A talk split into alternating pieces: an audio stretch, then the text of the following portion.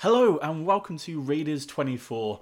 I'm your host, Zeke Johnson, and today I'm going to go through my top five candidates for the head coaching position for the Las Vegas Raiders. This is outside of AP, and these are just my five candidates that I think will be the most applicable for the organization. Then probably going to move into a little bit around why we definitely, definitely should not be rehiring Jon Gruden. I don't. excuse me. I don't understand why we've we've got this section of the fan base who seems intent or or has this wanting to bring him back, but um, there is. So we will uh, we'll get to addressing that a little bit later on. But um, first, first I'm just going to go through sort of my top five heads coaching sort of options. Now, the prerequisite to this is is I like AP. I think what he's done in rejuvenating the team, motivating them, getting them to you know play for the shirt, having the commitment that we expect, being in games, being competitive is great. I do think he should be considered because I, for me, it's you know like uh, you, you, I'll see when I'm kind of looking through sort of like comments and chats and arguments online on, on across various platforms where people are like, oh, well, if he gets to this many wins or he gets to that many wins, then he should be considered. If he doesn't, then he shouldn't be considered. For me, it's not really about how many wins he gets because this is this isn't his team. He he's basically just picked up mid-season through a catastrophic start and a, a complete shambles with with Josh McDaniels. So for me, it's not really about how many wins he gets. It's how does the team play every week? How well prepared is the team? What are his in-game decisions? How is his clock management? How does he change things around in game when things aren't going your way? What do you do when the offense isn't ticking over? Like, what in game changes does he make? What does he do? What does his staff do, or his temporary staff at least, anyway? Because again, obviously, he's picked up mid season. He's not going to be able to completely just sack everyone and bring new people in. Um, so it goes on that it goes on the performances. Are we competitive? A bit like, you know, you could tell like the, the fan base was extremely frustrated that we didn't beat the Dolphins and we didn't beat the Chiefs. And that just goes to show you that one, our expectation levels have been risen because we've seen better play from the players. We've seen that we can win those games. And I think that's really what I want for the next five games of this season is to be competitive in every game and have a chance to win. And obviously, you know, if we go five and zero, oh, that that's what we want. But it's for us to be competitive in every game, and for us to to feel like we can actually win the game, and for the players to actually look like they believe. That's what I want to see. AP, no matter whether he goes five and zero oh or zero and five, should be considered because he should be Mark should be speaking to him and trying to find out what do you want to do like, how are you going to take us to the next level? What do you want to do with this team? And really get an understanding as to what AP wants to do, what his vision is, what his strategies will be. Who, you know, does he keep the same staff? Does he want a new offensive coordinator, a new defensive coordinator? Like, what does he want to do? You know, like that. That's really what he should be allowed to do: is project his vision, his philosophy his uh, sort of what his mindset's going to be, how he wants the team to play, and and just really showcase that to Mark. Like he should be given the opportunity, and I I hope and think he will be at least given the opportunity to interview and express how he can take the club forward. So that that's what I want from him and want from the team for the rest of the season. And something that I, I I've said sort of numerous times before, but we'll say again here now, is for for me, like if you're running any organization, any business, when you're hiring a CEO, a sales director, partnerships director, you know, marketing director, whatever position it may be, when you're in a senior management position, a controlling position, a position of leadership, you hire the best in class. You don't hire your friends. You don't hire people you've worked with before. You hire the best in class. Because what happens when you hire people you've worked with before, you hire your friends. Exactly what happened with Josh McDaniels. Only hires people he's worked with, only hires people he really knows, people who are not going to question what how he runs things, are not going to put across new ideas, are not going to say, hey, why are we doing this? This doesn't work anymore. We need to do this. We need a leader who's comfortable who's not insecure, who picks the best in class staff to help him create a best in class team. And that starts with you go and get best in class at every single position. Now, I'm happy for us to give opportunities to up and coming rising stars. So if you look at at Champ Kelly, for example, for to be the GM, you know, if, if you're talking around and you're looking around, and he's considered one of the up and comers, someone who's really, really good, someone that actually, when he gets a full time GM position, he's going to be able to excel in it because he's shown that he has the characteristics, he's shown he has the abilities, he's shown he has the intellectual rigor to be able to perform under pressure in that role, then that's fine. It's the same with AP. Like if you, you know, if you've really gotten through him in several interviews, really gotten to know him, really understand, okay, what is his vision, what's his philosophy, what's his roadmap to take us forward, and he can clearly explain that to you, and you're like, fuck yeah, this this is exactly how I want the team to go, and exactly how I feel we should go. Then then that's fine. For me personally, like I'm I'm happy for Champ Kelly to be given the GM position. Everything that I've read and heard, again, I don't know him. I don't have any club sources telling me about him. But everything I've read about him is he's an up and comer. He's he's a rising star, and that he's going to be good at his position.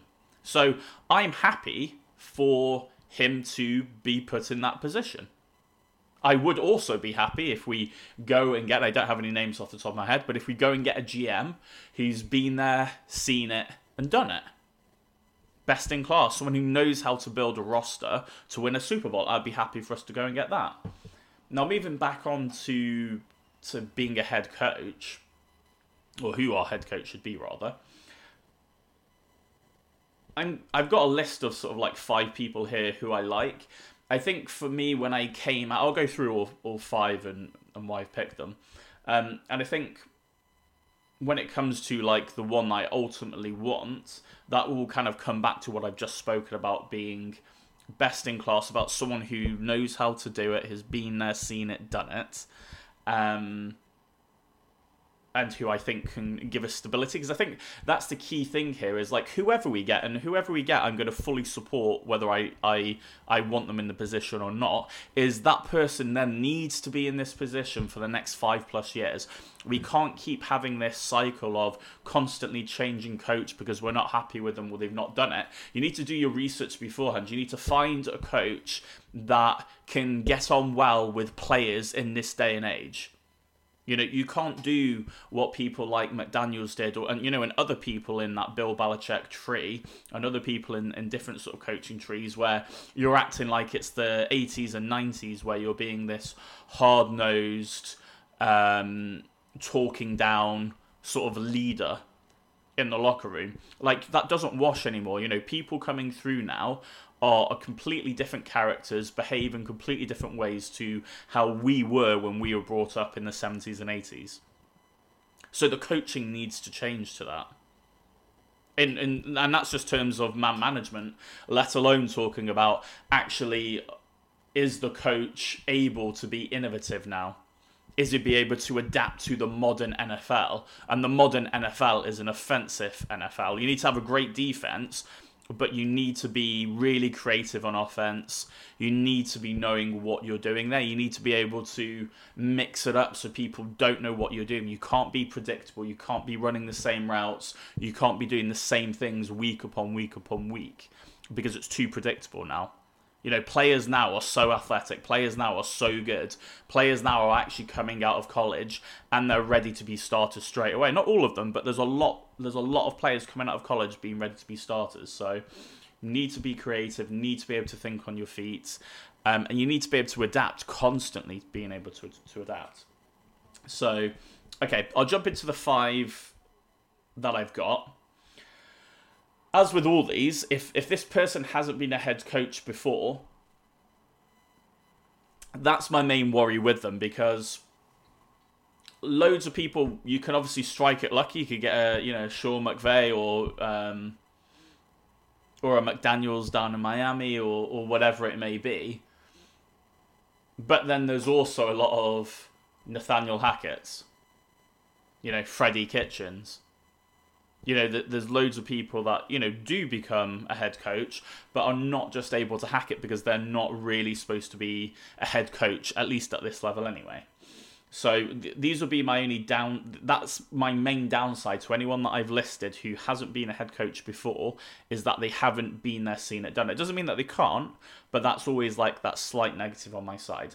Okay, so and this is in no particular order. So this isn't any particular order. And again, at the end, I'm I'm going to give you who who I want to be anyway. So first off is is Ben Johnson. He's currently the Detroit Lions offensive coordinator.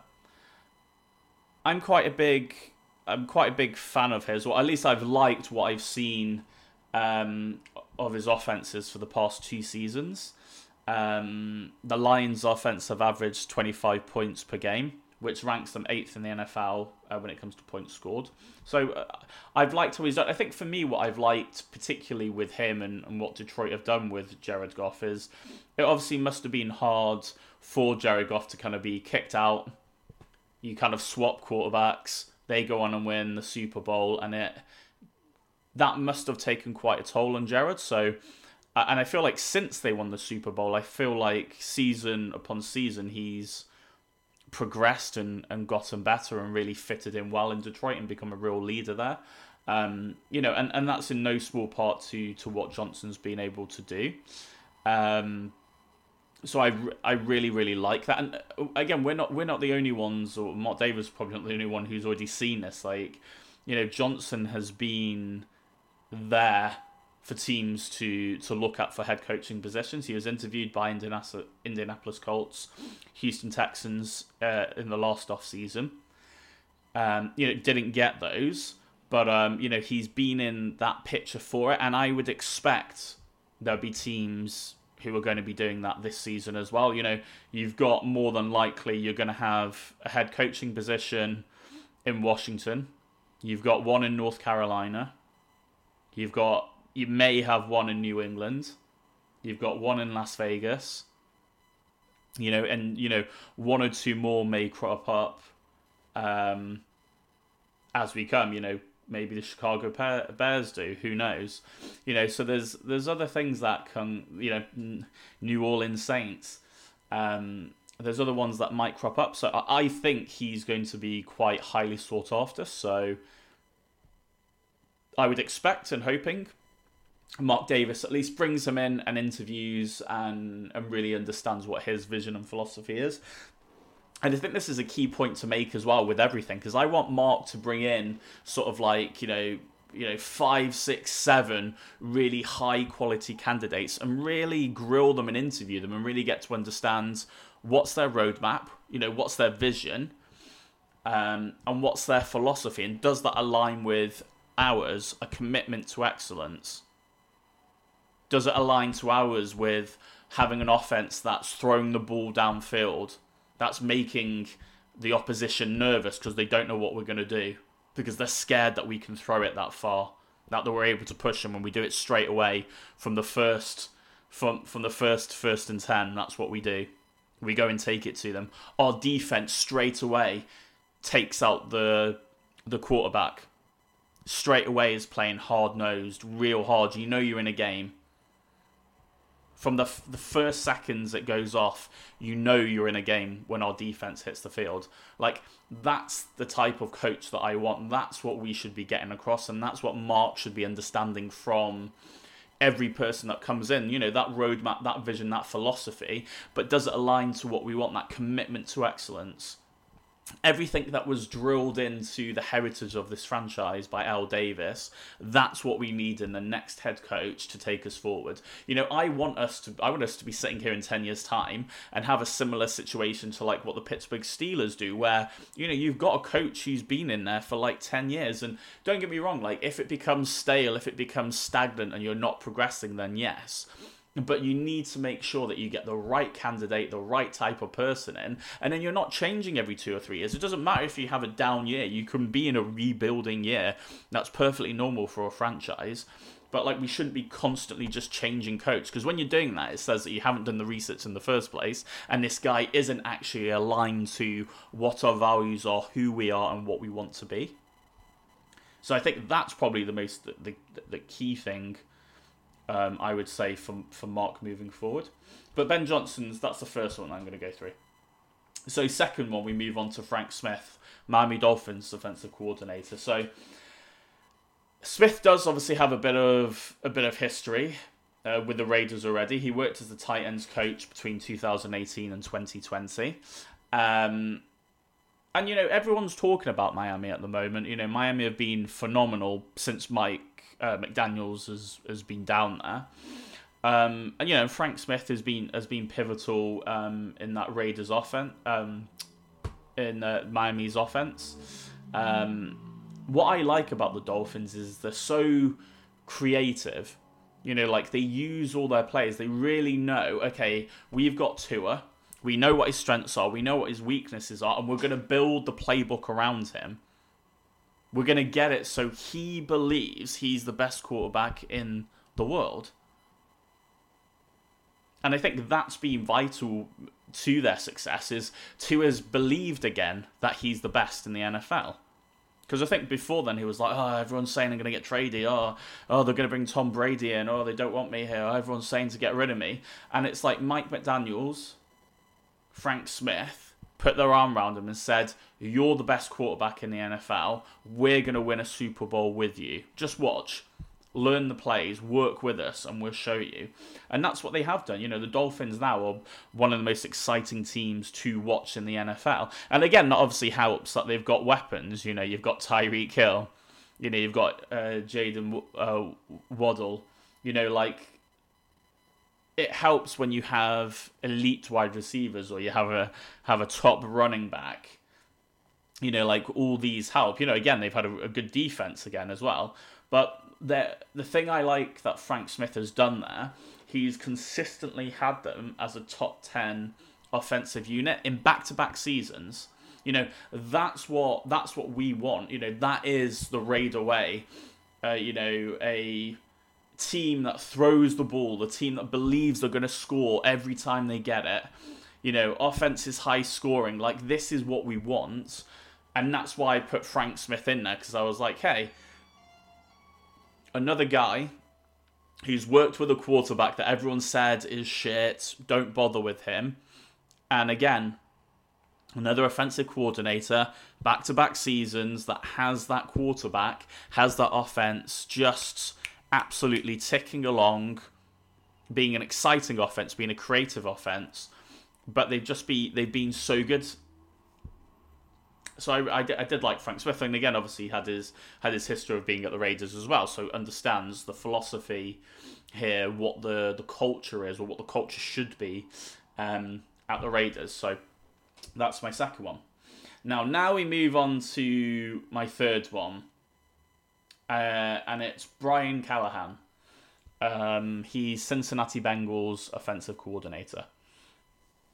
Okay, so this might not be a super popular one, I don't know, but he has he has super strong connections to the Raiders. Obviously, his father Bill had a two year stint as head coach, two thousand two to two thousand three. Brian himself was actually a quarterbacks coach in 2018 before he moved over to Cincinnati for the Bengals um, OC job. Um, now he's been working with Joe Burrow now for what three, four seasons now, and again that offense has been consistently ranked in the top ten for all of those seasons. Now again, this is the third offensive coordinator now that's worked with a quarterback that's taken them to be consistent repeatedly, season after season, to be in a high scoring offense, consistently be able to, mm, you know, win games and put up high numbers, able to throw the ball downfield, being creative, being consistent, the two key things. And I just think he's someone that, that can be considered. Again, like for me, like when I was looking through this, I've I picked out a couple of people who are former head coaches because I, I do believe that that's probably the route we should go down. Someone who's been a head coach before, knows how to build a roster, knows how to build a team. But I did want to throw in some, you know, three sort of exciting sort of offensive coordinators, and I know people will be saying, "Oh, you could have put this person in, you could have put that person in." I could have done, but I've literally just picked out three that kind of came to mind that I liked. There is numerous other offensive coordinators who we could also look at. So, if you have people in mind, you know, put them in the comments. Uh, you know, message me on Twitter, and we can kind of go back and forth. So I'm open to listening to other ones, but these were kind of the three three ones that I thought. Now, I'm just going to move on to the fourth one now. Former head coach, Jim Harbaugh. Now, I know in the fan base, this is kind of mixed. We've got some people who are like, yes, let's go and get Jim. Other people are like, nah, not interested. Jim Harbaugh, his record, I mean, it does, it does speak for itself. He's 44, 19 and 1 during a four year span at the 49ers. He lost in a Super Bowl to his brother. He's been there. He's done it. He knows how to build a roster. He knows how to get them to a Super Bowl. That at least peop- someone of that should be being interviewed by Mark. Now his name has has been touted in the last few sort of coaching uh, sort of cycles for the Raiders and, and has been for numerous other teams as well. You know, they've got a great chance. Jim's got a great chance of winning the Natty with Michigan this season. And what a way that would be to be able to go out. He's obviously had issues with the NCAA. I don't know. He he's been at Michigan for a long time now. You know, he he lives close to his family there, so he may just be comfortable and just, you know, want to coach for the next 10, 15 years more at Michigan and, you know, you know, be at the same team for like 25, 30 years and then retire off into the sunset. I don't know. But I do think that Mark needs to reach reach out to Jim and really understand where is he at. Is he does he want to come back to the NFL? Is he interested? What is his vision? What is his philosophy? What is his roadmap for the Raiders? If that is an interesting option for him, he will get. I'm sure to pick his quarterback because we should be able to get someone in the draft, and he can then go forward from there. Jim, obviously, with spending the past like decades um, in college football is obviously looking forward two, three years. He should be pretty good with the next GM for the next sort of three three years. Because that's all he's doing is scouting players, understanding players. He will know where all the best players are.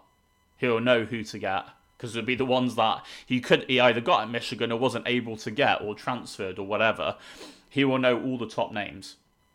So that gives him a really good in that at least that first sort of portion of his tenure. It gives him a great ability to really should be drafting really, really well, really well. He that that really is one of the things I did like when I was thinking of Jim, is that he'll know all the players, he'll know who to draft, and that gives us a bit of an edge in these next sort of three drafts coming up. I do like his record at San Francisco. He is a leader. People will follow him and I think he's a good option. He's a former head coach both at college and NFL, so that for me put him in a positive sphere for me. Now, my last one is Dan Quinn.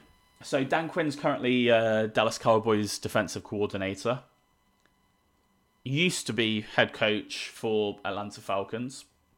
Now, Quinn for me is probably what you would call maybe one of the the safer choices. Now he he was well sought after last year. He interviewed for several top jobs, but decided to go back to Dallas and continue running their defense. Now, with Quinn, like I said, like he's a safe choice. You know that you're going to get an elite defense with him in charge. You know he knows how to build a roster. He is a leader, a proper leader. He is someone that you know that you can say, hey, go and be my head coach, and he can take us forward over the next five years. He can build a roster. He will build a defense. When you have a great defense, you're going to be in every single game. He'll be able to draft the quarterback that he wants. So there's none of this. You go into a team and it's like, oh, I don't really like that quarterback, but we can't get out of his contract, and we're, oh well, we just have to deal with it. No, he can he can go forward with the quarterback that he wants. There's nothing stopping him there. He's got great pieces on offense already. Josh Jacobs, whether you keep him, whether you get rid of him and get a new running back. Davante Adams, Jakobi Meyers, Hunter Renfrow, you know, um, Mayer's um, tight end. You know, like we, there's enough pieces there. Kolton Miller, left tackle. You know, we've got enough pieces there where you can look at that and be like, this isn't a full rebuild. This is you be strategic about this. You get a few people on the O line, you get a few people on the D line, get an ECB centre back, uh, safety, and we can compete here. And you get the right quarterback, and we're good here. And especially with him running the defense, him getting in his team, it, like this is a safe choice. This for me, what like I said at the start, like we need stability. We need to pick the right person that can stay here for a considerable amount of time rather than having ups and downs. And again, with Dan Quinn, there's no controversy. There's no nothing around him. It's just a leader, someone who loves football, and someone that we can just trust and know that he's going to take this role, be the leader that we need, and try and build a roster to take us to a Super Bowl. Now, as you probably guessed from my tone and vigor of speaking about Dan Quinn, Dan is actually my choice for who I'd like Mark to pick next. Um, like I said, like you know, we can have a top defense. He can pick his quarterback. The addition of a creative uh, offensive coordinator he has the weapons on offense. He's got Maxx Crosby. We can challenge for a Super Bowl, and he can give us stability. No more of this change in hands. We've got a strong leader, someone the players will play for, someone that everyone will respect, and someone that can build a real world class, best in class organization. Now, hit me up on Twitter, Raiders24. Send me your thoughts. What do you feel about this? Do you agree with the five options I picked? Do you agree with Dan Quinn sort of being the numero uno uh, choice for us to do? Or do you have other options? Who else should we get? And again, I understand there's a lot of AP acolytes on social media. I'm not saying he shouldn't be given a chance. For me, you either go with someone who's been a head coach before, be been there, seen it, done it, knows how to build a roster, knows how to take someone to a Super Bowl. Both Dan Quinn and Jim Harbaugh meet all those. If you don't want to go down that route, then for me, the only way to go is you go and get the most exciting, creative, offensive coordinator that fits your philosophy and fits the culture of the club because to win in the NFL, you must have a good defense, but you must have a creative, strategic, innovative, offensive minded coach to be able to do that. Like, that's what I believe. Or at least you need to have the offensive coordinator, if you're a defensive coach like Dan Quinn, to allow you to have great options on both sides of the ball. Like that, that that's where it is. But again, hit me up on Twitter. Let me know your thoughts. Leave comments. If you're listening to this on YouTube, leave comments down there. If you listen to Apple Podcast or on Spotify, come over to Twitter, message us at Raiders24, get involved in the conversation. You know, this this platform is for all fans to be able to discuss their thoughts, their feelings, their opinions on everything. We're not like the mainstream media. You know, none of none of this is scripted none of this is to a narrative of uh, a media outlet's agenda. This is content for the fans by the fans. So please get involved in the conversation. Please interact with us. Please engage. Let us know what content you want. Let us know what you want us to talk about in the podcasts. Um, and we can go from there. Now, before I go, I do just want to touch base on on Jon Gruden. Now, I, I've seen numerous things. I've seen, I've seen you know stories about Rich Bisaccia's being looked at. You know, Shaw, who used to be uh, head coach of Stanford, has been looked at. I honestly don't know what's true and what's not. Mainstream media, you know, the people that work for the clubs, people that have the sources and all that, they put out so much shit because the club either tells them to do it, the media let outlets try to do it. They're all bought. They all peddle all the same shit and no one does any proper journalism anymore. That's not what we do here. We will talk about what we think and what we want. When we have sources, they will be real sources that we're able to verify and say, hey, we're telling you this because someone in the club has told us this. This isn't them peddling bullshit to try and give, to try and make the club look good or make the senior executive look good. It would be real information that we can do. But aside from that, let me get back to, to Jon Gruden. So, online, you've got numerous bullshit stories coming out that Jon Gruden's going to be considered to come back by Mark Davis. I don't see that for a variety of reasons. One, he's still caught up with battling against the NFL. Jon ain't dropping that. Jon Gruden was made a scapegoat. What he's done was abhorrent. What he said in those emails, everything, he shouldn't be saying stuff like that. And it's horrible to think that he thought it was okay to do that.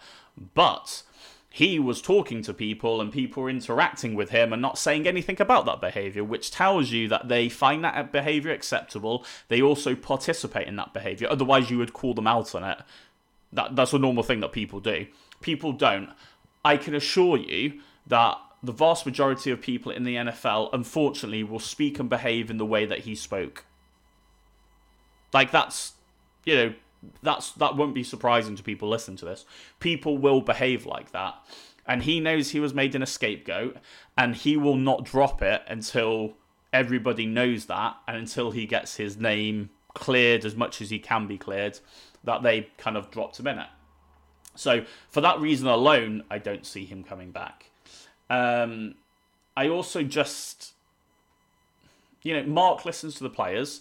I think Mark doesn't make his decisions based off this, but I think he does listen to the fans. And I think you can see the vast majority of fans don't want Jon Gruden back. There is a a nice small niche collective on on social media that keeps campaigning for him, but it's not a big proportion of the fan base. The majority of the fan base can see they don't want him back. And you know, to clarify this and get this out first, I have always I've always been a bit of a Jon Gruden fanboy. I've kind of grew grew up kind of watching him at the Raiders the first time when he was at Tampa Bay and won the Super Bowl, um, and then obviously on TV and then back to the Raiders. So, you know, f- for me, like I I like I liked Jon Gruden sort of pre controversy, and I I still do like him. I don't like that he felt he was able to behave in that manner and thought that was appropriate to speak about people or say the things that he said. They're, they're, they're disgusting. And, you know, I hope that he's changed and learnt from it and, and isn't behaving like that anymore. But, you know, that's me saying I was a Jon Gruden fan, and I'm telling you I don't want him back. Um, the reasons for this, like I'll I'll go into quickly. Sort of, I think, like I was saying, like you know, if Mark Davis brings him back, you know, like year upon year, the players coming in are different. Their characteristics, their behavior, they're part of a different generation are coming in. I don't think people will want to come and play for him. I feel like he's a bit of an old school coach, and that old school coach mentality isn't really washing anymore. You know, like you need to be able to foster a positive environment, an inclusive culture, and I feel like because of that controversy, it will alienate players and it will alienate the fans.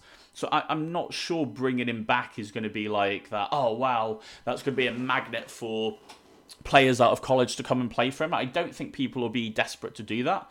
You might, you know, might have some more people on the offensive side of things. You know, Gruden sort of a is a quarterback whisperer, as it were. And you know, I always thought Jon's offenses were good.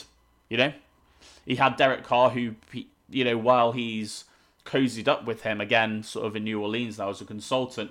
You know, there were times where he was always talking about that. You know, thinking that you know he was going to trade Carr and get someone else. Um, so you know, quarterbacks might feel like, oh hey, you know that'd be good to work with him because he's going to get the best out of me. But you know, I don't feel like players come out of college, or and even sort of like big superstars would be like, hey, I want to play for Gruden.